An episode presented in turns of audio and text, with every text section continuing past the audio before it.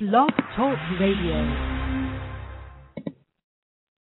Hey, welcome to Let's Talk Tribe. This is your host, Jason Lukehart. It's uh, Thursday night. The Indians, I thought they'd be done by now. The game's running long. They're in the ninth inning. Chris Perez is making things interesting. Uh, but hopefully, in the next pitch or two, I'll be able to report a win, which, of course, you'll already know about before you hear this. Um, anyway, um, it's been a good week for the Indians since last we talked. Last week, I talked to Ryan, who was uh, going to the game, the, the series opener against Houston, and the Indians went on to sweep the Astros in four games and then won a couple games against the White Sox. So they've won six in a row. Uh, a couple things about the White Sox series, finishing their season series against the White Sox with 14 straight wins, which is the Indians' third longest winning streak against any team in franchise history. The record being 17 in a row against the uh, 54 Orioles and they went 17 and 2 against the White Sox this year, which is their most wins against any team since the expansion era started in 1961, which is of course significant because they don't play teams as often as they did anymore.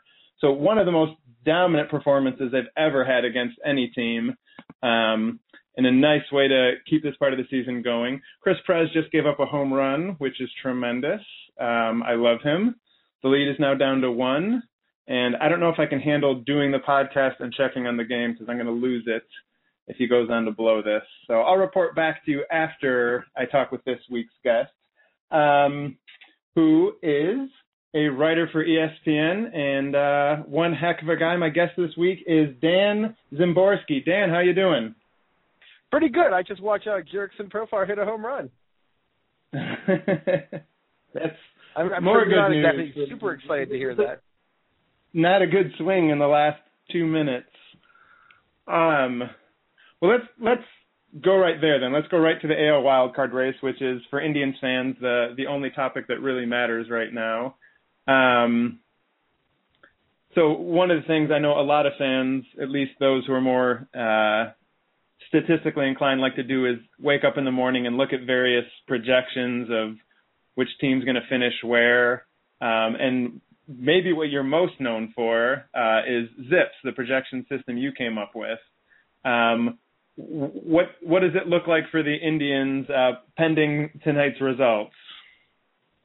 Uh, well, I had them at seventy something percentage uh, odds for get one of the wild cards coming into the game tonight. Uh, so so long as the Twins don't complete this this comeback that's going on, uh, it'll probably go a little bit higher because status quo and everything, and it's better to have the Right, one game lead on the Rangers than you know not having it. right. It's been pretty. I mean, you know, we'll see what happens tonight, but uh, the Indians have won six in a row, which is the best you could hope for in the last week, and uh, Tampa's matched them. I think I guess Tampa's now won seven in a row because they won tonight, uh, and the Rangers after you know a, pretty miserable stretch a week ago, they've won. I think if they win tonight, four in a row. It's pretty impressive to have. You know, there's some complaints that the second wild card was letting a weaker weaker teams in contention, but uh, they're all playing really strong baseball here now. Um, The thing is, I I'm sorry, I I, I would No, prefer not to have a wild card team, but if you have a wild card team, I like to have two more than one because then at least you're giving a significant disadvantage to a team that makes it in the wild card because the wild Right. card versus winning a division, I mean, the odds are just half essentially. Sure. Yeah, I, I, that's kind of how I feel too. I mean, I've I've had plenty of time to get used to the wild card, um, and it's been around for the majority of the time I've been a baseball fan. Um, but yeah, I, I initially was sort of on the fence about the second one, but for the same reason, I think I like. I, I've said a couple times with different guests on the podcast, I don't think there's enough uh, recognition given for regular season success. I think American sports, you know, we love playoffs, and I understand why we love playoffs. Um, but you know, the, the the team that's fantastic over the six month season tends to get immediately forgotten if they don't also win the the, the postseason championship. Um, so I think I, I'm with you on that. I, I think a division winner getting an advantage uh, is a good thing. I mean, I would. I Although would I wonder, all, you're Sorry, I would put them all in one big division, but I don't think. I think the the train on that has has moved on past the station. It's it's not going to happen Right. ever again. Yeah. Yeah, I mean I I mean there's I've seen you know some people who want uh you know add a couple more teams and go to two eight division eight team divisions in each league or something like that. Uh, Uh. but with 30 teams, I think this is going to be what it's going to be for a while. Um, well, Yeah, give us I- a little I like background idea how and when. Say that again. Uh, I don't like the people that want you know everybody in one division take the top eight or something. I I really really hate that idea because you you pretty much eliminate any meaningful contest between two excellent teams. Right. Um, can you give us a little background yourself? Uh, you know, t- tell me how and, and when you first became a baseball fan. Uh, well, I, I I'm I'm from Baltimore, uh, and I love baseball as a child, and I I love numbers too. Um, and eventually, it became kind of unlikely that I was going to grow up to become a baseball player. Uh, so I, I like to argue baseball and write about baseball, and uh, and when I was a kid, I loved uh, reading early Bill James and and Peter Gammons. They were uh, the two guys I most followed first as a as an avid baseball fan, and and I've just always loved it. Um, in the '90s, I got involved in the you know the early days of the internet. There was a forum called Usenet. I don't know how familiar Uh-huh. you, you are with Usenet, uh, and that's kind of where a lot of the sabermetric guys you see around today. A lot of them got their start there. Uh, Keith Carl, Christina Kahrl, uh, Sean Foreman, uh, Voros McCracken, uh, and so that, that's how I got into it. So then, as an Orioles fan, uh, to sidetrack you and bring it back to this season, um, what's the last week been like for that part of your baseball fandom? Oh, this week this week has kind of stunk as they they lost every game that they could until after they were eliminated. Uh, but it's still not as heart wrenching as 1989 was uh, when they when they blew that lead to Toronto in August and then went into that final weekend. Uh, the races that they lose when you're a kid will always kill you more than as an adult. Sure. Yeah, I mean, for me, uh, I was a teenager when the Indians lost their two World Series uh, and didn't take either of them particularly well. Uh, I w- would like to think I would take it better, and uh, I guess I hope I get the chance to find. Well, I guess I don't want to find out what happens if they lose, but um, do you? Are, the Orioles. Let's go back to 2012 because I think for me, uh, you know, the Indians this year. Uh, I think they're overperforming expectations, but I think you know most people uh, and projections and things like that saw them as about a 500 team, maybe a little better than that. And so to win 90 games is you know sort of the upper end of what you might have reasonably expected, um, but not wildly out. Whereas I feel like last year's Orioles were, in terms of wins and losses, a huge surprise and overperformer. Uh, was that for you? Is it a huge surprise or? it, it's not the most gigantic surprise. The Orioles last year were a bigger surprise, and I was kind of always in that awkward position where I have to kind of have that you know that professional detachment where I'm cynical and and suspicious of of of wild improvements and stuff. Uh, but but I did have Cleveland around 500, but with a chance. Uh, I did list them on my uh my team prop bets piece I did last this March. Uh, I, I I did take take the Indians for a hundred bucks at uh at thirty to one to win the AL pennant, sixty six to one to win the World Series. So so I'm not going to personally be all that upset if the Indians win the World Series. well, so does that mean with, with the Orioles out, we can count on your support the rest of the way? Yeah, I, I.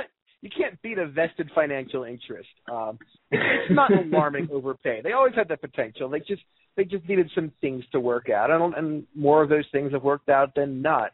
Uh, they, Right. they got Jimenez an actual good season from him. Uh, Yeah, I mean, they actually got his, 150 innings from Kazmir. I mean, what are the odds of that happening? yeah. So it, No, I mean, for Really- me, the pitching, the uh, 2012 Indians were one of the worst starting rotations, legitimately in baseball history. Um, you know, I can't remember the numbers off the top of my head, but I remember writing about it after the season ended, and it was just brutal. Uh, and yeah, I mean, if you, I, I really, you couldn't have convinced me the numbers they've gotten from the guys you just mentioned. Um, you know, Salazar's come up and pitched really well. Uh, maybe the the biggest surprise I can remember as an Indians fan is is the performance of the the rotation this year. And uh, yeah, it's not an amazing rotation, but it's good enough to get the job done. Uh, yeah, well, yeah, exactly. That's it, it's it's a decent rotation, and the jump between where they were last year and decent uh, is massive. And really, since the All Star break, they have been a very good rotation. Uh, I mean, I think Ubaldo Jimenez has been maybe the best pitcher in the American League, depending on which metrics you prefer. Um, oh. which no one in Cleveland. Well, I won't say no one. We've we've got one loyal reader who is adamant that Ubaldo was going to turn it back around and was routinely ridiculed for it. Um, and he gets to gloat now. But uh, yeah, I mean the pitching's really carried them. The offense has struggled in the second half for most of the time until this last week. Um, yeah, it's really been the pitching. Um, without getting into specific numbers, because I don't want to get us too bogged down in that, but uh, are there, uh, and I don't know that you know, you know, individual players' projections off the top of your head or anything, but are there Indians who you mentioned Jimenez and Kazmir? Um, anyone else who's been a big surprise for better or for worse compared to where you and Zips saw them? Well, well, some of the surprise has been in almost attendance. They've gotten a full season from, well, essentially a full season from Kazmir. Uh, Jimenez, right. I've been amply aware of his ERA all season because I took a bet for the over on ERA for him. So I've been watching it go down and down and down, and the money come out of my wallet. Uh, so I've been amply, I've been very aware of that fact. Uh, but really, they they got they they stop the bleeding. It's not a rotation that you go into every game and thinking you're gonna get some sort of four inning, uh, six runs allowed start and then have another loss. Uh, right. and just, just reaching that level of just respectability has been enough to get the Indians into the race. Yeah, and they they, they did for for anyone who's for somehow listening to this, not knowing what happened. The Indians did manage to hold on and win. Uh, so they they're still a game back of Tampa and a game up on Texas. Um, and Dan, as you said, so that'll make uh, Tampa and Cleveland's you know figures then go up, right? Because the status quo is yeah, because is good if you're holding. Any tie favors them essentially. Um, right. And this is kind of uh, I got a lot of negative email and from uh, Royals fans a couple weeks ago because I was trying to explain why the Royals odds were so long. And one of the reasons was as long as Cleveland was within earshot of of the of the wild card, uh, the the very favorable schedule really had a lot of play for them. Uh, so you right once you, if you could knock Cleveland out, you had a problem. Right. Well, okay, as someone who I think you know you must know baseball numbers pretty well, um, and as an Orioles fan, there's been a lot of talk this week about the schedule, uh, and I know as an Indians fan, um, I felt sort of defensive about the Indian schedule. In part, I think because people are looking at who they're playing this month and sort of talking as, as if their schedule's been that easy all year when you know, they, they obviously had to play good teams. They just happened to have them all padded early in the season. Uh, but that said, the AL East is at you know is the best division in the American League, and so that does mean teams like the Orioles are playing more games against better teams over the course of the season.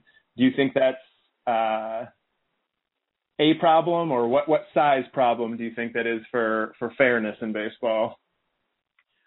when you have a wild card involved, I don't see the argument for an unbalanced schedule.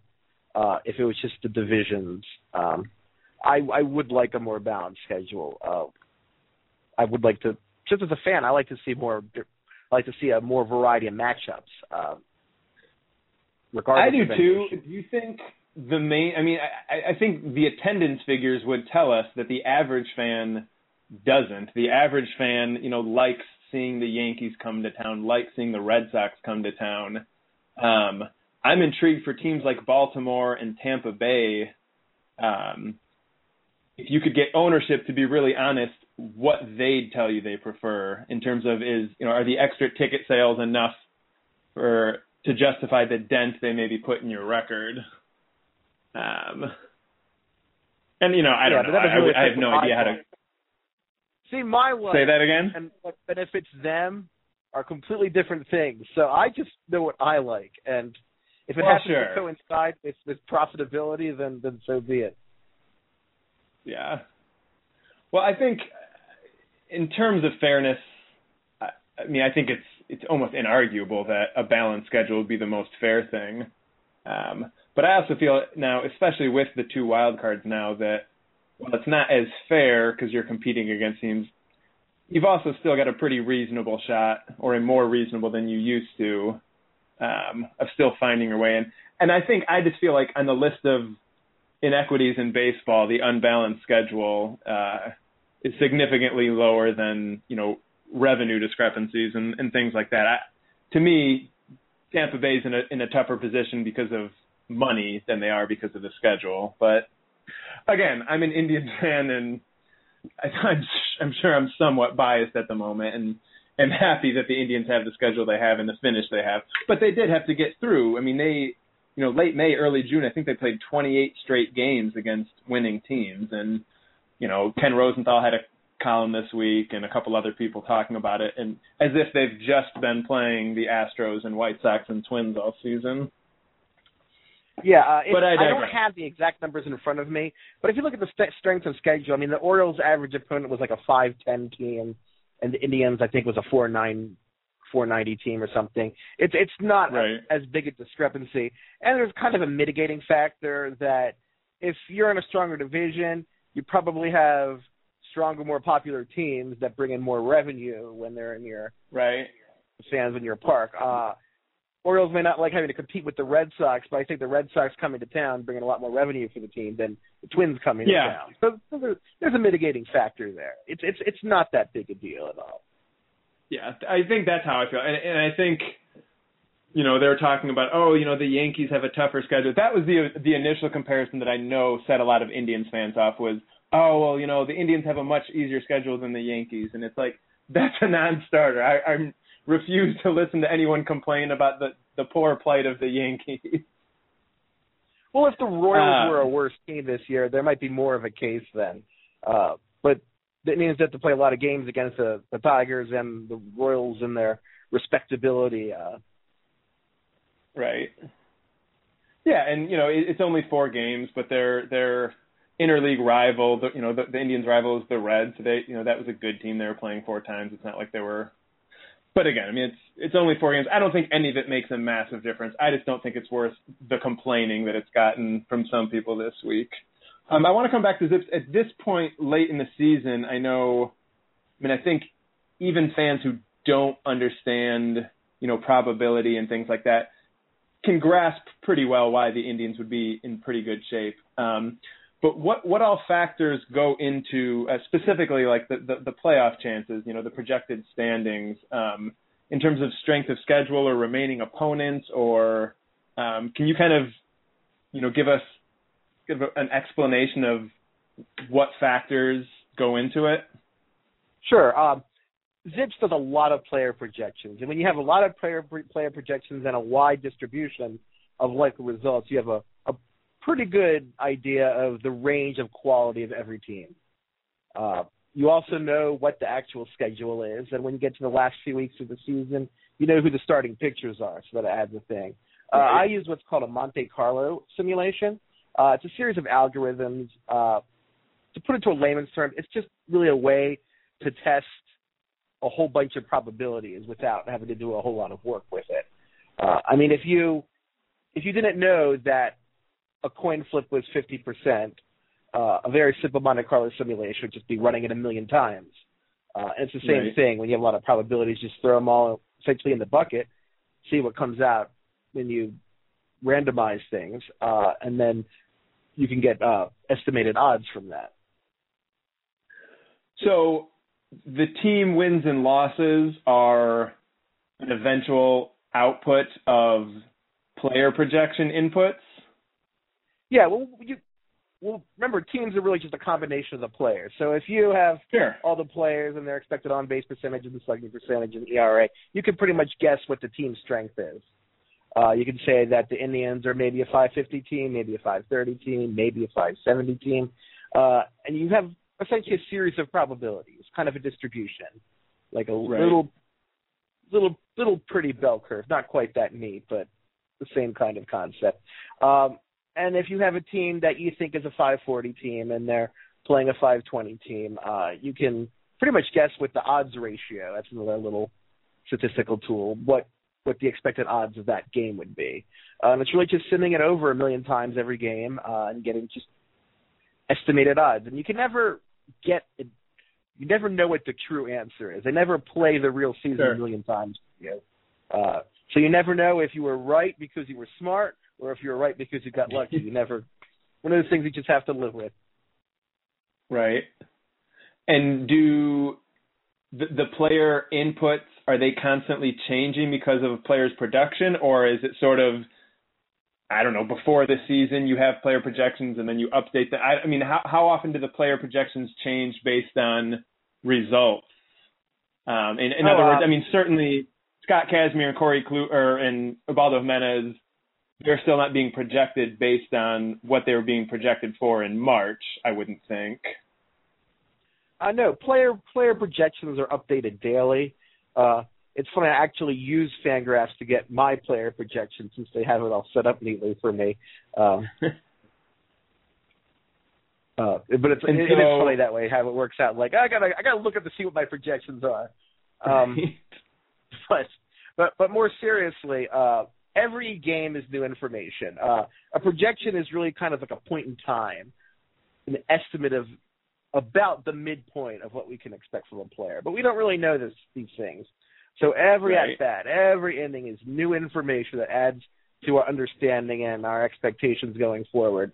So so player projections are kind of living and breathing. They always move. Uh, if you ever watch uh, when there's like a hurricane in, in the Caribbean coming towards the United States, you see uh, the little picture of the hurricane and that giant cone of of uncertainty where they don't know where the tracks are going to go. That's what predicting a player is like. That's they're always moving. That little cone of uncertainty is always shifting. It might hit New York. It might curve out to sea. Uh, and so you always got to update. And I think that doing in-season projections was one of my better notions. So what what's your workload with Zips? I mean, like uh, how much of it is you going in and changing stuff, you know, semi regularly versus uh, I I have no idea what the computer systems behind it would be in terms of how much of it's sort of automated to some extent. Well, I mean, a lot of the heavy lifting is automated, um, and of course, the daily projections are are completely automated, uh, with Right. the exception of minor leaguers that that Fangraphs doesn't have a mechanism right now for minor league translations. Uh, the the in season stuff isn't a lot of work. Uh, actually, even in the off season, the majority of my actual work for the projections is uh, putting together the disc that I do with Diamond Mind every year because I have to rate all the players defensively, and that actually is probably the hardest part. Right. So when when the projections, I would think the player projections are the ones you know. A lot of people use them to, you know, for fantasy baseball drafts and things like that. I would tend to think those are the ones you get the most, for better or for worse, feedback on. Um, do you tend to take a lot of grief when a fan base feels aggrieved by? How can you have oh, him I get, only I at? get, so, I get so much hate mail. It's it's very entertaining. I sometimes post them on Twitter. I'm I'm at the stage now. I mean, I've been doing this for for quite a while. Uh, somehow I've become one of the elder statesmen of sabermetrics when I'm not really that old. Uh, I mean, I'm 35, um, but but uh, you, you get used to it. You, people always have a complaint, and when you project 2,000 players a year, a lot of them are going to be wrong, and you have Right. to go in accepting the fact that a lot of them should be wrong, uh, because there's there's so much uncertainty around players that there's a limit to how often you could be right. Uh, for Right. example, if you knew if you knew for a fact that every team going into a season was a 500 team, for a fact, you would never know that, of course, but assume that, Right. that that's an absolute fact, you would still miss uh, by eight games with 20% of the teams. Uh, that's just math demands that you be wrong a lot. So if if if you don't like being wrong and can't deal with it, uh, you want to probably stay out of predicting the future because you're going to be wrong a lot. Yeah, Um, PR. Read my stuff. I'm wrong a lot. well, I think honesty is the best. Well, I, I, I think all of this, it's the kind of thing, um, I, mean, I think fans continue to become more and more educated. I think there's more outlets putting out good information and explaining things. Um, I think for some of us, it feels like it's, it's, the, the progress towards that kind of understanding is too slow in terms of fans accepting it. Um, but I don't know. I, I feel like most most fans who care to look at projections at this point, I would think understand all that. But I guess from the hate mail you get, that's pretty good evidence that a Oh, lot no. of them don't. Trust me, you're, you're very overconfident of the, of the average person who, who notices the projections and gets angry and is going to let Darren Szymborski know how angry he is. Uh, I, I don't know what what they think the reaction's going to be like. I'm going to get an email. I'm going to like start crying or something. I'm going to say, I'm never going to write again. I'm sad. You called me a name. Um, th- that's not going to happen. But it is a lot better today. I don't want to go kind of on a "you kids today" rant, uh, but you go back 15 years. We had to argue with people who thought that Joe Carter was going to be in the Hall of Fame easily. Right. Uh, I once had an argument with a guy who thought Mookie Wilson was a Hall of Famer and Dave Winfield was not. and and that that was the kind of stupidity you had to deal with in the early days of the internet. Uh, there's actually been some some uh, some forward progress. You can mostly get people to buy on base percentage and slugging percentage. Uh, you may not get all of them to buy wins above replacement, but you've actually probably sold most of the crowd on on the the basic structure of what makes up war and similar similar Right. stats. Uh, you're not going to reach like Murray Chass or anything, uh, but but most writers I found are, are pretty open minded and fairly supportive. Well, and I think one of the, I mean, I think a big part of the progress is, uh, it's not, it's certainly not strictly generational. I mean, there are very open-minded and aware, you know, older writers or media members, and there are young ones who don't grasp any of this and don't buy into any of it. But I mean, I think the younger you are, the more likely you are to sort of understand some of this stuff, or even if you don't totally understand it, you at least you know buy into it and believe in the, its legitimacy. And I feel like as you know time passes, those groups begin to fill more uh, more and more of the prominent media spots. I mean, it would be nice if if teams TV broadcasters and some of them do. Len Kasper, the Cubs guy, um, is someone I know. You know, he does a great job of trying to kind of you know spread awareness, not just and not just awareness, you know, but to, to try to explain things in a way that the average fan can understand, um, which I think is great. But you do still have a lot of guys who, you know, sabermetrics is a joke. It's uh, you know, it's But but there, there really aren't as many as you might think. There's kind of a subset of kind of legacy columnists, but most are very good. Uh, I haven't had any kinds of, of negative experiences with with writers. Uh, generally speaking, um, it's. I mean, yeah, part of it is generational, and, that, and that's kind of natural because, you know, every generation is going to have their new ideas, and that's kind of the natural way it works. I'm sure uh, if I'm still around and writing in 40 years, I'm going to sound old and, and, and crazy. Like, what can't kids today use war? You and your fancy biometric stuff. If Chelsea Clinton was president, none of this would happen. Um, that um, that that that's kind of to, to be expected. Um, I've always had this theory that once you get a certain age, you kind of hit this kind of crossing the Rubicon where new stuff is is difficult. Uh, like my grandfather, he could understand a CD, but he couldn't understand a DVD. And and to me, that's just like what? They're the same thing. He understood that that that sound could be on a disc, but not sound and video. Uh, but it's just the way the it's just the way the world works. I mean, if if everything stayed the same, Nothing to do like, with anything, but you bring up the CD. I, I'm I'm a teacher, a grade school teacher, and somehow records came up, like audio records, vinyl records came up uh, last week, and it, I realized that for all the advanced technology, whatever a vinyl record is doing when you're hearing music from it, to me is far more mind blowing than whatever a CD is doing. Somehow, you know, the digital stuff, it's like, oh yeah, you know, computers are reading it. But then I'm trying to figure out how a record is working, and the vinyl record is the technology that totally blows my mind. Yeah, uh, we, we always had an old turntable, but I never I never quite understood it. Um, if if you're a teacher though, you would, I was a terror to grade school teachers. Um, um, so so you're lucky that you didn't have me as a student. I was always a difficult child. Oh, I've got Seriously, some I- but Because my I don't know. It's the way I was school. For the they're I was- young enough. It's pretty easy to forgive anything.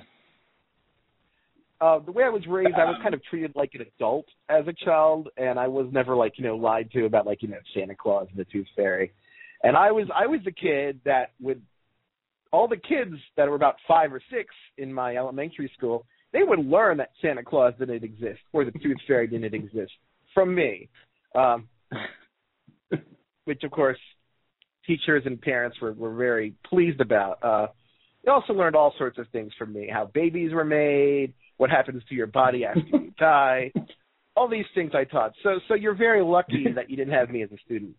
As an adult looking back, do, do you think they learned an accurate version of how babies are made, or Oh was it no, some sort of it was very accurate. I I knew exactly. I don't want to get too blue here, but my my understanding of how babies were made when I was in about fifth grade was was close, but in a couple of key ways wildly inaccurate. I mean, we didn't talk about DNA or anything like that. Uh, but but I did I did make children cry. um, well, speaking of people crying, going all the way back to the Orioles, uh, you know, you mentioned this season not being as heartbreaking as a couple other ones. I would think, as a non-Orioles fan, the hardest part of the season is maybe seeing Dylan Bundy and Manny Machado both go down with season-ending injuries. Um, where does that put your mind at? Oh, they were absolutely rough watching both of them, es- especially Bundy. I mean, when you knew Machado was going to be okay, it was it was a relief. Uh, but as as depressing as they are, it doesn't just have that emotional impact it does when you're a kid. Um, as I mean, since I mean, writing about baseball is my job, so I Right. do have this. You know, I just have this habit because when you're doing something you love also for your job, there also, as I said, there becomes some kind of detachment to some extent. Uh, you're just I don't know if it's the same for other people, but I I'm just not as emotionally involved as as I would have been 20 years ago. Uh, obviously, I love How much of baseball. that do you I have, think? Hmm? How much of that do you think is is age versus maybe some sense of professional responsibility, um, or I don't know what other factors might be in play? I don't know. do you I think don't if you were uh, be that if you were a teacher, Uh, you know, whatever, if you didn't get paid to cover baseball, do you think you'd still be less emotionally involved? I'm not sure. I I need to simulate it about a million times and and compare. Um, I mean, no. I mean, I live baseball. I mean, I have three three large TVs here in my office. I always have games on on all these screens. Uh, but I don't know. Just for me, when I write about it, it doesn't have the same, you know, living every moment with your team and dying with them. Uh, it's just right. it's just not that way for me. So this season isn't as devastating as 1989 was. I mean, was it you, asked 88 about when the Orioles started 0 and 20?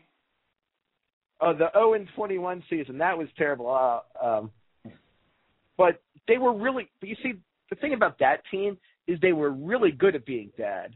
Uh, if you're going to be bad, you want to be spectacularly bad Yep. because if you, I agree. everyone remembers the 1962 Mets, no one remembers the other Mets teams that decade that just stunk. It's because there's something Oh. magical about it. Horrible season. Um, I mean, take the Ast. I mean, I was talking about this on Twitter. Take the Astros and the Twins. The Astros this year are a much worse team than the Twins, but the Twins are just so blandly bad. Uh, Sure. Houston, I mean, you would be surprised if they lose 12 in a row or something. But Minnesota, I mean, the, the rotation is just full of pitchers that strike out four batters a game, and and they accidentally win snoozer games against the White Sox that nobody wants to see.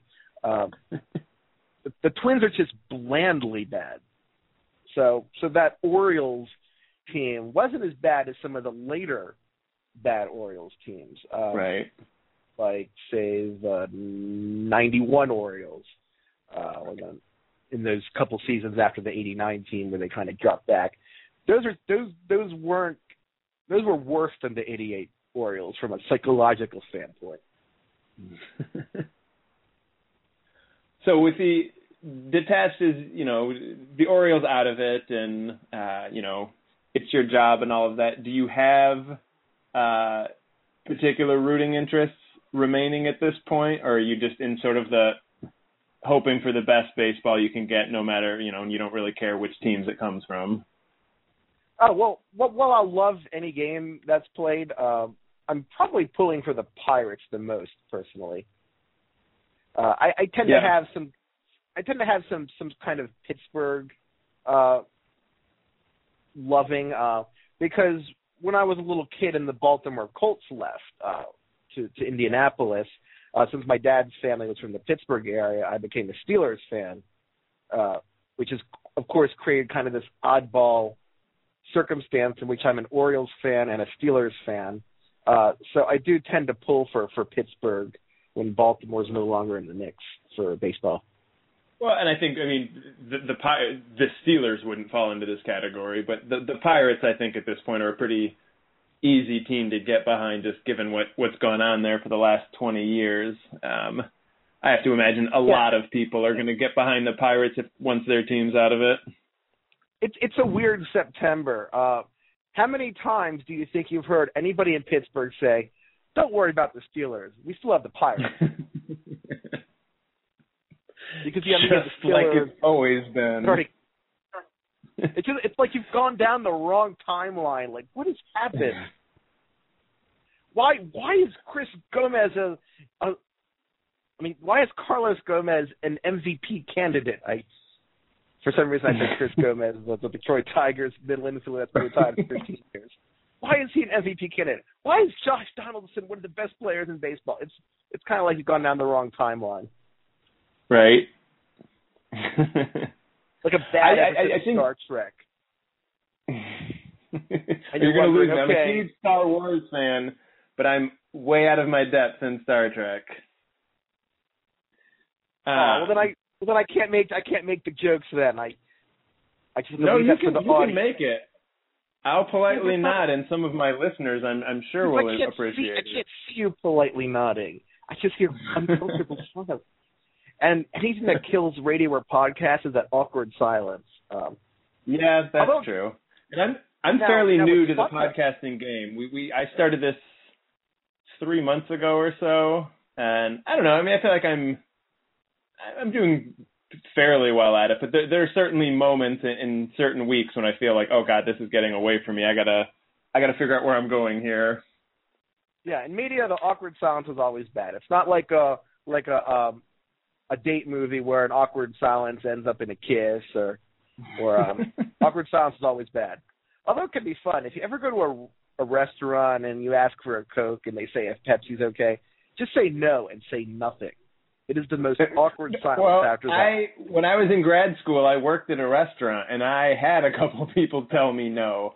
We we had Coke, and someone said I want a Pepsi. I'm like, oh, you know, is Coke all right? And no, it's not. I want. There there are people out there. Maybe they were all messing with me, but I'm pretty sure they were serious. Now, you, you see, that doesn't create that same sense of awkwardness. You just say no and then nothing. Just let the waiter stand there.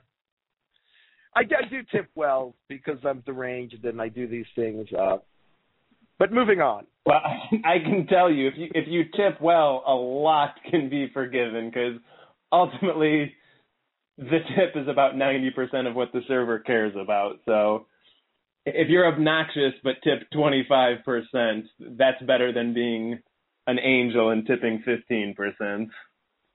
Your server doesn't care about your good manners; they care about your money. Well, see, I, I Take was that raised advice, supposed listeners. tip well. Yeah, tipping's. I was I was in Iowa last weekend. Uh, see some extended family. I think again part of it's generational. I think part of it. I, I do think tipping's a little different in more rural areas. I think they're a little. The curve on the the increase in tipping over the years is is a bit slower there. Um, and I find myself sort of like, I don't know, I, I get like almost like nervous when I see one of my older extended family members like picking up the check because I'm like, oh my god, they're gonna tip like 14% or something like that, and and I'm gonna feel terrible about it. But I also feel like I can't like grab the book and be like, oh, I'm gonna put an extra ten dollars in here and horribly offend my uncle or something like that. I'm damned if I do and damned if I don't. Well, Dan, thank you for joining me. Um, I would love to have you back on the show in maybe March once the uh, projections for next year are out, so I can yell at you for how horribly you're underselling Yan Gomes and Jason Kipnis. Well, see, see, here's the thing. One of the nice things about having projections expressed as a range of probabilities is that you always have plausible deniability when when something goes wrong. You can say, "What did he hit 30? You projected him to hit 15," and you said, "Well, I did say there was a three percent chance." And things that happen three percent of the time do happen. I think three percent of the time. You should just let people convince, believe that ZiPS is like a computer from an '80s movie, um, like the what was it, the computer who wore tennis shoes or something like that. Um, uh, I, I, and that you're just I, kind of like the liaison. I say like I I don't have any control over this. It's it was in my house when I moved here. Uh I don't know. It was a mysterious old man who lived in a bookshop gave it to me. And then Said and then me and Southport were flying through the air and it and then they just just, just trust the projections. Don't blame me. I just I just live here. I'm just typing stuff in. All right. Thanks Well, a lot for joining me. I'm, uh, I, I will have you back in a few months, and uh, I'll catch up with you on Twitter in the meantime. Thanks a lot, Dan. Okay. Oh, and and I'm D Szymborski on Twitter. But Uh, oh yeah, that, your your your handle will be prominently displayed in the post tomorrow. You are. I will tell everyone you are well worth a follow. Okay, well, well, if if if my if my Twitter name is not there, you have made a very powerless enemy. That's my favorite kind. You all have a good night. Thank you. Okay, again, that was Dan Szymborski, a writer for ESPN and the creator of the ZiPS projection system, which uh, I don't know where it's at tonight, but I would guess the Indians are at something like 85, 88%. And uh, I'm a glass is half empty, nervous, pessimistic fan, so I find a hard time believing it, but the numbers can't lie. It's a cold, heartless computer. It was in his house when he moved there. Anyway, the Indians did hold on and win, so they've now won seven in a row, which hasn't done a bit of good in catching Tampa Bay, but it has kept them in front of Texas. Uh, Baltimore, New York, Kansas City, all of whom were still in it a few days ago, they're out. Three games left. Uh, Tampa Bay's in Toronto this weekend. The Cleveland Indians, I don't know why I just referred to them as the Cleveland Indians. You know where they play. They're in Minnesota, as you know, and Texas is at home against the Angels. The Indians win three, they're in no matter what. Uh, if they win two, they might be looking at a play-in game. If they win one, we're hoping the Angels. Oh my God! I just got a 90-second warning from the nice British lady. I guess that means I should go, but we will talk next week. I'm hoping we'll be talking on Tuesday in preparation for the Indians' appearance in the American League wildcard game. Have a good one.